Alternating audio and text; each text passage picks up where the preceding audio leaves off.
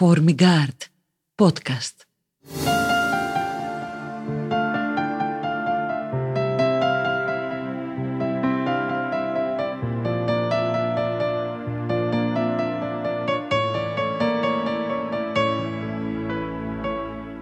Η αυλή των θαυμάτων. Εγκαινιάζουμε τα podcast της Formigard με τον ε, Αλέξανδρο Κούρο και τον Μάριο Παπούλια και είναι πολύ μεγάλη χαρά για μας αυτό γιατί θέλαμε να κάνουμε κάποια πράγματα που αφορούν ε, διάφορες δράσεις από νέους ανθρώπους στην Αθήνα και όχι μόνο και στάθηκε αφορμή για αυτή τη συνάντηση αυτό που είδαμε στη Διονυσίου Αρεοπαγίτου και θα πω αμέσως τι ήταν αυτό που είδαμε και πώς έτυχε να το δούμε. Ε, κυκλοφόρησε από στόμα σε στόμα. Εμένα προσωπικά με πήρε φίλος τηλέφωνο και μου είπε μη χάσεις ε, την Κυριακή 14 του Ιούνιου αυτό που θα συμβεί στο πεζόδρομο της Αρεοπαγίτου. Του λέω τι είναι αυτό; Μου λέει πήγαινε και θα δεις. Και ήρθα και είδα και άκουσα. Και ήταν η Τζοκόντα του Μάνου Χατζηδάκη, παιγμένη από μια ορχήστρα που εγώ θα τη χαρακτηρίζα τουλάχιστον συγκινητική για το αποτέλεσμα το αισθητικό αλλά το όλο αποτέλεσμα και το μουσικό που ακούσαμε σε ένα χώρο άκρος υποβλητικό με πολύ κόσμο που στάθηκε για να ακούσει. Όλο αυτό ήθελα να καταγραφεί και από τα δικά σας χείλη με το δικό σας τρόπο αφού σας κάνω και κάποιες ερωτήσεις να μάθω Πώς έγινε αυτό το πράγμα, πώς αποφασίσατε να μας χαρίσετε αυτό το όμορφο δώρο; Και νομίζω συνεχίζετε να μας το χαρίζετε και θα συνεχίσετε. Κάνατε εκείνη την ημέρα ήδη δύο παραστάσεις. Η μία ξεκίνησε στις 8.30 και η άλλη στις 10 και θα επαναληφθεί πέμπτη... Πέμπτη 18. Πέμπτη 18. Θα το κάνουμε το Σάββατο στις 20 στις 8.30 πάλι και στις 10 και θα το ξανακάνουμε ενδεχομένως και την Κυριακή νωρίς στις 8 επίσης. Ο Αλέξανδρος Κούρος μίλησε. Εγώ μίλησα, ναι, είμαι. Ο Μάριος Παπούλιας. Ναι. Ωραία, θα μιλήσω λίγο. Καταρχάς, να πούμε ότι ευχαριστούμε για την πρόσκληση. Να ξέρετε, είμαστε πολύ γουρλίδες, αφού είμαστε οι πρώτοι σας. Να ευχηθούμε στη Φόρμικα καλή επιτυχία στις καινούργιες δράσεις και να πάνε όλα καλά και για τη Φόρμικα και για όλους τους φορείς πολιτισμού αυτό το διάστημα. Ευχαριστούμε πάρα πολύ, παιδιά. Αλέξανδρε, Ποιος πήρε την πρωτοβουλία, Την πρωτοβουλία ουσιαστικά τώρα την έχουμε πάρει όλοι μαζί. Όλοι μαζί. Όλα, δεν ρωτάω τον Αλέξανδρο, ήταν ιδέα του Αλέξανδρου, θα τα λέω εγώ. ναι. Ήταν ιδέα του Αλέξανδρου. Ναι, γιατί κάτι τέτοιο άκουσα ναι. και επειδή θέλω και εγώ θα σας ρωτάω, γιατί πραγματικά δεν ξέρω πράγματα και ούτε ήθελα να, να τα ξέρω από πριν. Θέλω εδώ να βγει μια πολύ home ε, συνέντευξη, ας πούμε. Συζήτηση θα έλεγα εγώ, για να μην πω συνέντευξη. Ναι. Λοιπόν, αυτή η πρωτοβουλία ξεκίνησε Προφανώς όχι. Δεν στήθηκε ορχήστρα για αυτή την ε, όχι, Ε, παράσταση, όχι. για αυτή τη βραδιά. Την ομάδα την έχουμε στήσει εδώ και περίπου τρία χρόνια. Για, παρό, για παρεφερείς λόγους με αυτό που τελικά κάναμε. Απλώς ε, και η συνεννόηση είναι δύσκολη, η χρονική συνεννόηση εννοώ όλον αυτόν τον καιρό.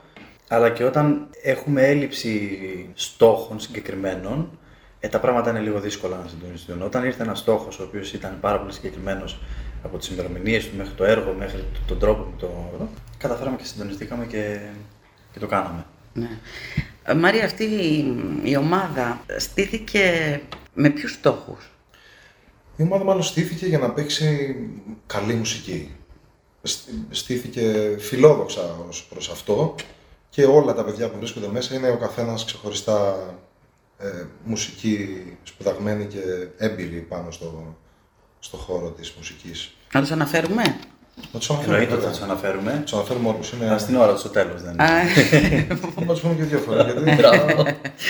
ε, στήθηκε λοιπόν με αυτό, με γνώμονα το να παίξει καλή μουσική. Τώρα από εκεί και πέρα, όπως αυτά τα πράγματα προηγουμένως, και εμείς κινούμεθα μέσα στο χώρο και όταν βρίσκαμε μια ευκαιρία που μπορούσαμε να συνοδεύσουμε κάποιον ο οποίος είχε μια ωραία ιδέα, ένα ωραίο project, γινόμασταν η ορχήστρα η οποία έπαιζε με κάποιον τραγουδιστή.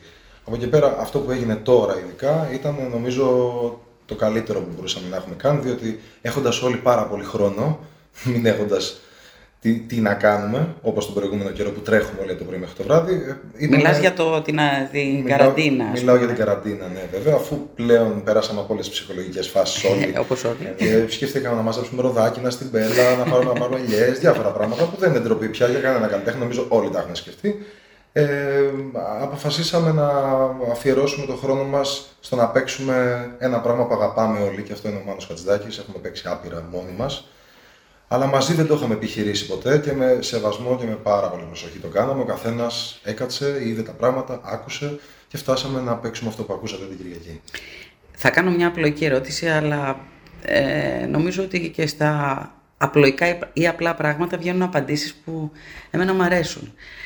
Τι είναι αυτό που για σας α, σημαίνει ο Μάνος Χατζηδάκης, δηλαδή γιατί ερχόμαστε πιστεύετε όλοι στο έργο του, γιατί όλους μας συγκινεί, σε όλο το εύρος το, και των μουσικών και του κόσμου και των ερμηνευτών θα μου πείτε είναι κι άλλοι μεγάλοι, ναι, αλλά ο Χατζηδάκης νομίζω ότι ε, είναι στο, έχει ένα μέρος της καρδιάς μας και της ψυχής μας ιδιαίτερο.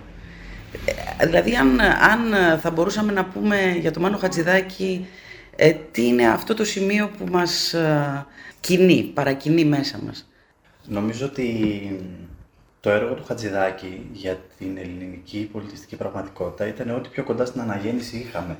Οπότε, εν μέρει είναι θλιβερό που έχουμε ένα πρόσωπο μόνο να το πηγαίνω φέρνουμε κάθε φορά που θέλουμε να αναδείξουμε σπουδαία κατορθώματα στον πολιτισμό κτλ. Αλλά νομίζω πως ήταν πρωτόγνωρο η ποιότητα και η οικουμενικότητα του έργου του συγκεκριμένου ανθρώπου, όπως και του λόγου του και της γενικής ας πούμε, στάσης στη ζωή του που είχε, ήταν ό,τι πιο κοντά στην αναγέννηση που είχαν οι υπόλοιποι πολιτισμοί γύρω μας. Και γι' αυτό και η αιμονή που δείχνουμε οι άνθρωποι που προσπαθούμε να καλύψουμε αυτό το κενό των τόσων χρόνων που έμεινε πίσω η... ο πολιτισμός αυτής της χώρας. Ναι. Νομίζω αυτό είναι περισσότερο. Μαρία. Είναι ένας συνδυασμός το ότι ο Μάνος κατόρθωσε να είναι τόσο επίγειος με το να κάνει τόσο κέρια σχόλια μέσα από κείμενα τα οποία για να καταλάβεις ακριβώς τι λέει έπρεπε να τα ακούσεις δύο και τρεις φορές όπως κάνω σήμερα όταν ακούω ένα κείμενο του να το διαβάζει και ταυτόχρονα όταν ξεκινούσε και έμπαινε μέσα στο στούντιο και έκανε αυτού του είδους τις ενορχιστρώσεις να γίνεται τόσο ουράνιος. Οπότε αυτός ο συνδυασμός ένας άνθρωπος να είναι τόσο ουράνιος, αλλά να μην είναι στο δικό του κόσμο, να κατεβαίνει σε αυτόν τον κόσμο, να τον βλέπει με καθαρή ματιά και να μιλάει τόσο επίκαιρα πάντα, ώστε ακόμα και τόσα χρόνια, 20, 26 χρόνια πόσα είναι μετά το θάνατό του, να είναι ακόμα επίκαιρος. Και αναγκαίος. Ναι. Μας λείπει δηλαδή, μας λείπει τόσο η μουσική του όσο και ο ίδιος σαν προσωπικότητα μας λείπει. Ίσως δηλαδή για μένα πηγαίνω προς αυτόν γιατί κάθε φορά που παίζω ένα έργο του ακούω από πίσω όλες τις ε, συζητήσεις που έχει κάνει στα ραδιόφωνα και τις... Είναι πολύ, πολύ κοινότοπο. Ξέρω ότι όλοι σας έχετε δεχθεί ερωτήσεις για το Χατζηδάκη, αλλά έχει σημασία γιατί είσαστε νέα παιδιά, είσαστε ε, άνθρωποι που ασχολείστε με τη μουσική για μένα, με έναν τρόπο έτσι όπως εγώ φαντάζομαι ότι θα έπρεπε να ασχολούνται οι νέοι άνθρωποι με τη μουσική. Και έχει σημασία αυτή η οπτική που έχετε για το Μάνο Χατζηδάκη. Γιατί δεν είναι πια ε, ε, σημείο αναφοράς μόνο ε, για τη μουσική του. Ο Μάνος Χατζηδάκης νομίζω ότι είναι σημείο αναφοράς και για τους μουσικούς, ε, αλλά και για τους ανθρώπους γενικά, ως φιλόσοφος. Αυτό. Είναι ένα φιλοσοφικό κίνημα αυτό που έκανε με τη μουσική του. Και με το λόγο, όπως είπε και ο Αλέξανδρος. Και οι άνθρωποι όμως που πλαισιώναν το έργο του ή που ο ίδιος πλαισιώνε με το έργο του ήταν παρεμφερείς προσωπικότητες. Δηλαδή ουσιαστικά στο έργο του Μάνου Χατζηδάκη μαζεύτηκε όλος ο πολιτισμός που είχαμε να δείξουμε, το διάστημα που είχαμε να το δείξουμε. Γιατί σήμερα τα πράγματα είναι λίγο πιο, πιο νοθρά και πιο σκοτεινά. Τα συναισθήματά σας όταν παίξατε και είχατε θέα τον Παρθενώνα. Όταν παίξατε την Τζοκόντα και είχατε μπροστά σας τον Παρθενώνα. Γιατί εγώ που το φωτογράφιζα, ας πούμε, Εγώ τον είχα πλάτη. εσύ τον είχες Τον είχα πλάτη. τελείως πλάτη. ε, ναι. Δεν τον είχα. Δεν ξέρω, εγώ νιώθω ότι ήταν πολύ υποβλητικό και Εγώ ήμουν πιο πολύ... τυχερός. Εγώ από τη, θέα- από τη θέση που καθόμουν σε κάποια στιγμή, σήκωσα και το κεφάλι μου λίγο και έπαιξα και λέω, λες να μας ακούει. Είχες αυτή την... ε, Με κάποια στιγμή όταν ηρέμησα βέβαια έτσι, γιατί στην αρχή, 10 δευτερόλεπτα πριν ξεκινήσω να παίζω, μία ευθύνη ήρθε και κατακάθισε πάνω μου και μετατράπηκε σε ταχυπαλμία Ναι. Και το βιολί με την ταχυπαλμία δεν βοηθάει, γιατί ναι. κουνιέσαι ολόκληρος και όταν έχεις να παίξεις πράγματα απαιτητικά, αντιμετωπίζεις δυσκολίες. Αλλά είχαμε αφιερώσει τόσο πολύ χρόνο ο καθένας πάνω σε αυτό το πράγμα και με τόση αγάπη δηλαδή. Είχε πέσει τόση μελέτη από τον καθένα ξεχωριστά που από κάποια στιγμή και μετά απλά το απολαμβάναμε. Παιδιά, το εκπληκτικό, να σου το πω εγώ ως ακροατής και θεατής, ήταν ότι ε, η ευαισθησία με την οποία το προσεγγίσατε, η μουσική ευαισθησία, ακούστηκε σε κάθε της λεπτομέρεια και ήταν σε εξωτερικό χώρο και χωρίς, ε, ε χωρίς ενίσχυση ήχου, έτσι δεν είναι; Νομίζω ότι δεν έχεις και την επιλογή να το αντιμετωπίσεις διαφορετικά το Όχι, μου έκανε εντύπωση ότι άκουγα τα πάντα. Σε έναν ανοιχτό χώρο. Ναι, τα πάντα. Ναι. Τα πάντα ήταν. Ξέρεις, χάνεται ο ήχος σε ένα. Το είχαμε κάνει και αυτό πρόβα. Ε, ε, αυτό ήθελα να πω, αυτό ήθελα να σας ρωτήσω. Βρισκόμαστε μέσα σε μια μονοκατοικία, στον κήπο της οποίας κάτσαμε και κάναμε πρόβα για να δούμε πώς διαχέεται ο ήχος έξω. Ναι, Αφού φτάσαμε να μην ασχολούμαστε πια με τις νότες και να ασχολούμαστε με τις αισθήσεις του κομματιού, πια παίξαμε και έξω για να δούμε τι, τι ψάρια θα πιάσουμε έξω, τι θα γίνει. Επίσης, ε, επειδή σας είδα όλους, είπαμε θα πούμε τα ονόματα, ε, εγώ αντιλαμβάνομαι και κάτι άλλο, ότι υπάρχει μια συγγένεια ε, μεταξύ, σας. Δηλαδή, σας βλέπω και σε άλλες δράσεις, συχνά, σε πράγματα που συναντιόμαστε δηλαδή, λέμε καλησπέρες, και σας βλέπω, έχετε δέσει κάποιοι άνθρωποι, όχι τυχαία, έτσι δεν είναι. Δηλαδή, όχι ότι κάποια άλλη μουσική που δεν είναι στην ορχήστρα ε, δεν έχετε δεθεί και με αυτούς. Ναι. Αλλά σας βλέπω συχνά σε, και σε άλλες δράσεις και βλέπω ότι έχετε. Ε, κάτι σας δένει εσάς. Μα προέκυψε ούτως ή άλλως. Ναι. Δηλαδή, ήμασταν συχνά τρει-τέσσερι κάπου μεταξύ μας, μετά ένας με άλλους δυο, μετά ο, δυο με τρει-τέσσερι πάλι. Και ε, τελικά το φτιάξαμε έτσι και όντως υπάρχει συγγένεια. Δηλαδή... Νομίζω ότι είμαστε στην εποχή που υπάρχουν πάλι αυτές οι ενώσεις οι μουσικές ενώσεις, οι ενώσεις των δυνάμεων σε εισαγωγικά, δηλαδή άνθρωποι με κοινά οράματα, κοινή αισθητική. Νομίζω ότι κάποια στιγμή υπήρχε, υπήρχε ο δρόμος του μοναχικού μουσικού, που ίσως ήταν και, και μουσικός καριέρας. Αρχίζει και το ομαδικό πάλι παιχνίδι, νιώθω. Δεν, δεν, το, δεν το έβλεπα συχνά. Δεν υπήρχαν ε, ορχήστρες, ας πούμε, από νέους ανθρώπους. Όχι. Αντίθετα έβλεπα. Και ακόμα δεν υπάρχουν. Έτσι δεν είναι. Αυτό μου έκανε εντύπωση. Ποιοι είναι στην ομάδα, Αλφαβητικά. Όπως θέλετε. Αλφαβητικά τώρα Όπως θέλετε. Αν δεν μαλώσετε, πέστε τους. Ωραία, στο κοντραμπάσο η Αντωνία Τσολάκη. Εγώ την Αντωνία θα λέγα πρώτη. ναι, θα ξεκινήσω από τα μπάσα. Αρχίζεις από το Α, Αντωνία. Αντωνία Τσολάκη. Είναι η μόνη γυναίκα. γυναίκα που έχουμε, οπότε ας κρατήσουμε του. Θα τα πω τώρα με τυχαία σειρά πώ μου έρχονται έτσι. Ναι. Στο ακροντεόν είναι ο Νίκος Σταδιάτης, στο κλαρινέτο είναι ο Αλέξης Στενάκης, στο φλάουτο είναι ο Αλέξανδρος Ζουγανέλης, στην ε, κλασική κιθάρα είναι ο Γιώργος Δινάκος, στην ηλεκτρική κιθάρα είναι ο Ιάσονας Μαυρογιώργος. Ο Τόμπρος, ο Μανώλης. Ο Μανώλης ο Τόμπρος στα drums, Παύλα Κρουστά και... Και εμείς οι δύο. Και εμείς οι δύο, ναι. Μάλιστα. Εγώ βιολί και ο Αλέξανδρος πιάνο. Έχει γούστο να ξεχάσαμε κανένα. Όχι, όχι, γι' αυτό έβαζα δαχτυλάκια. Δεν έβαζα δαχτυλάκια, Δεν φαίνεται στην φωτογραφία. Απλά να πούμε ότι στη συγκεκριμένη, ναι, στο συγκεκριμένο εγχείρημα ε, προσθέθηκε στην ομάδα και ο Γιάννης ο Ταυλάς που έπαιξε μαντολίνο και ο Γιώργος Ταμιολάκης που έπαιξε βιολοντσέλο. Μάλιστα. Όργανα απαραίτητα για να παίξεις το χαμόγελο της ε, ε, η ορχήστρα θα μας δώσει και άλλα δείγματα. Δουλειά εκτό, εκτός από την Τζοκόντα. Ναι, σίγουρα. Ε, Καλά να είμαστε, ναι. Ωραία. Ε, η επόμενη σκέψη που έχουμε είναι να, βέβαια δεν είναι άκρος ανακοινώσιμο, είναι να κάνουμε μια παράσταση λίγο βασισμένη στο έργο του Γιάννης Σπανού, αλλά άπαξ και αυτό. Δηλαδή δεν θα είναι κάτι που θα το συνεχίσουμε. Και δεν θα το συνεχίσουμε γιατί δεν θέλουμε να χαρακτηριστούμε και σαν ομάδα που κάνει μνημόσυνα και αφιερώματα. Ναι. Αυτό περισσότερο. Νομίζω, δεν νομίζω, γιατί προκειμένου.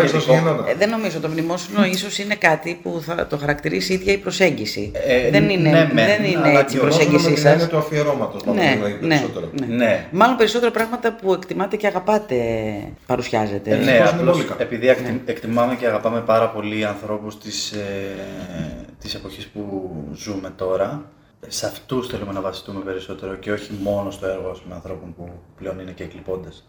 Όμως, ε, αυτή η παράσταση είναι παράσταση που εντάξει, εγώ ήθελα να την κάνω με την παρουσία του Γιάννης Σπανού. Δεν προέκυψε βέβαια αυτό, γιατί έφυγε πριν μερικούς μήνες.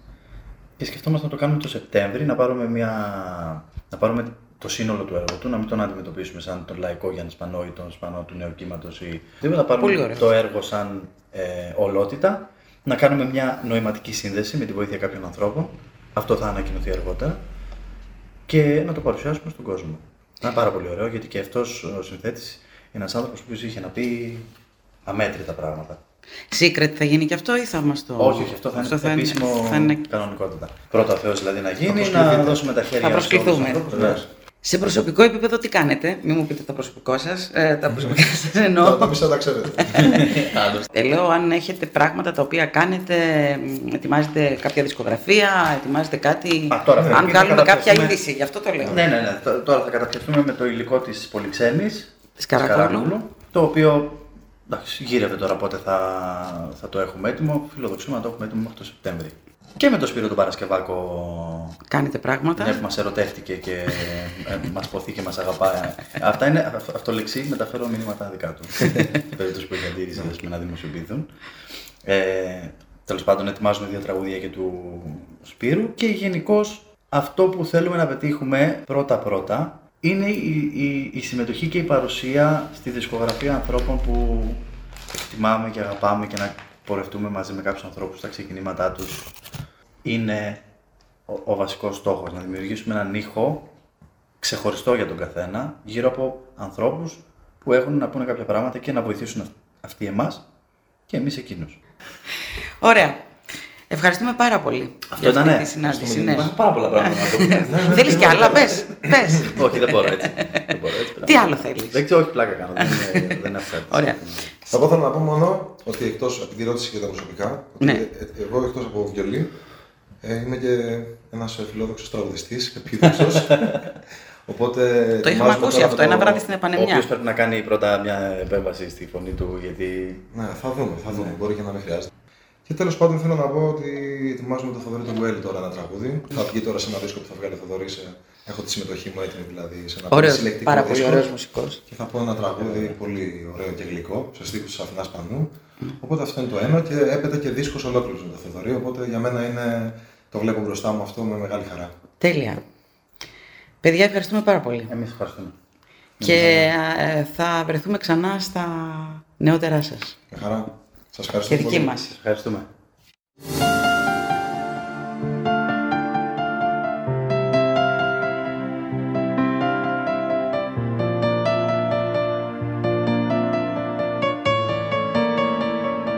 Η αυλή των θαυμάτων. Formigard Podcast.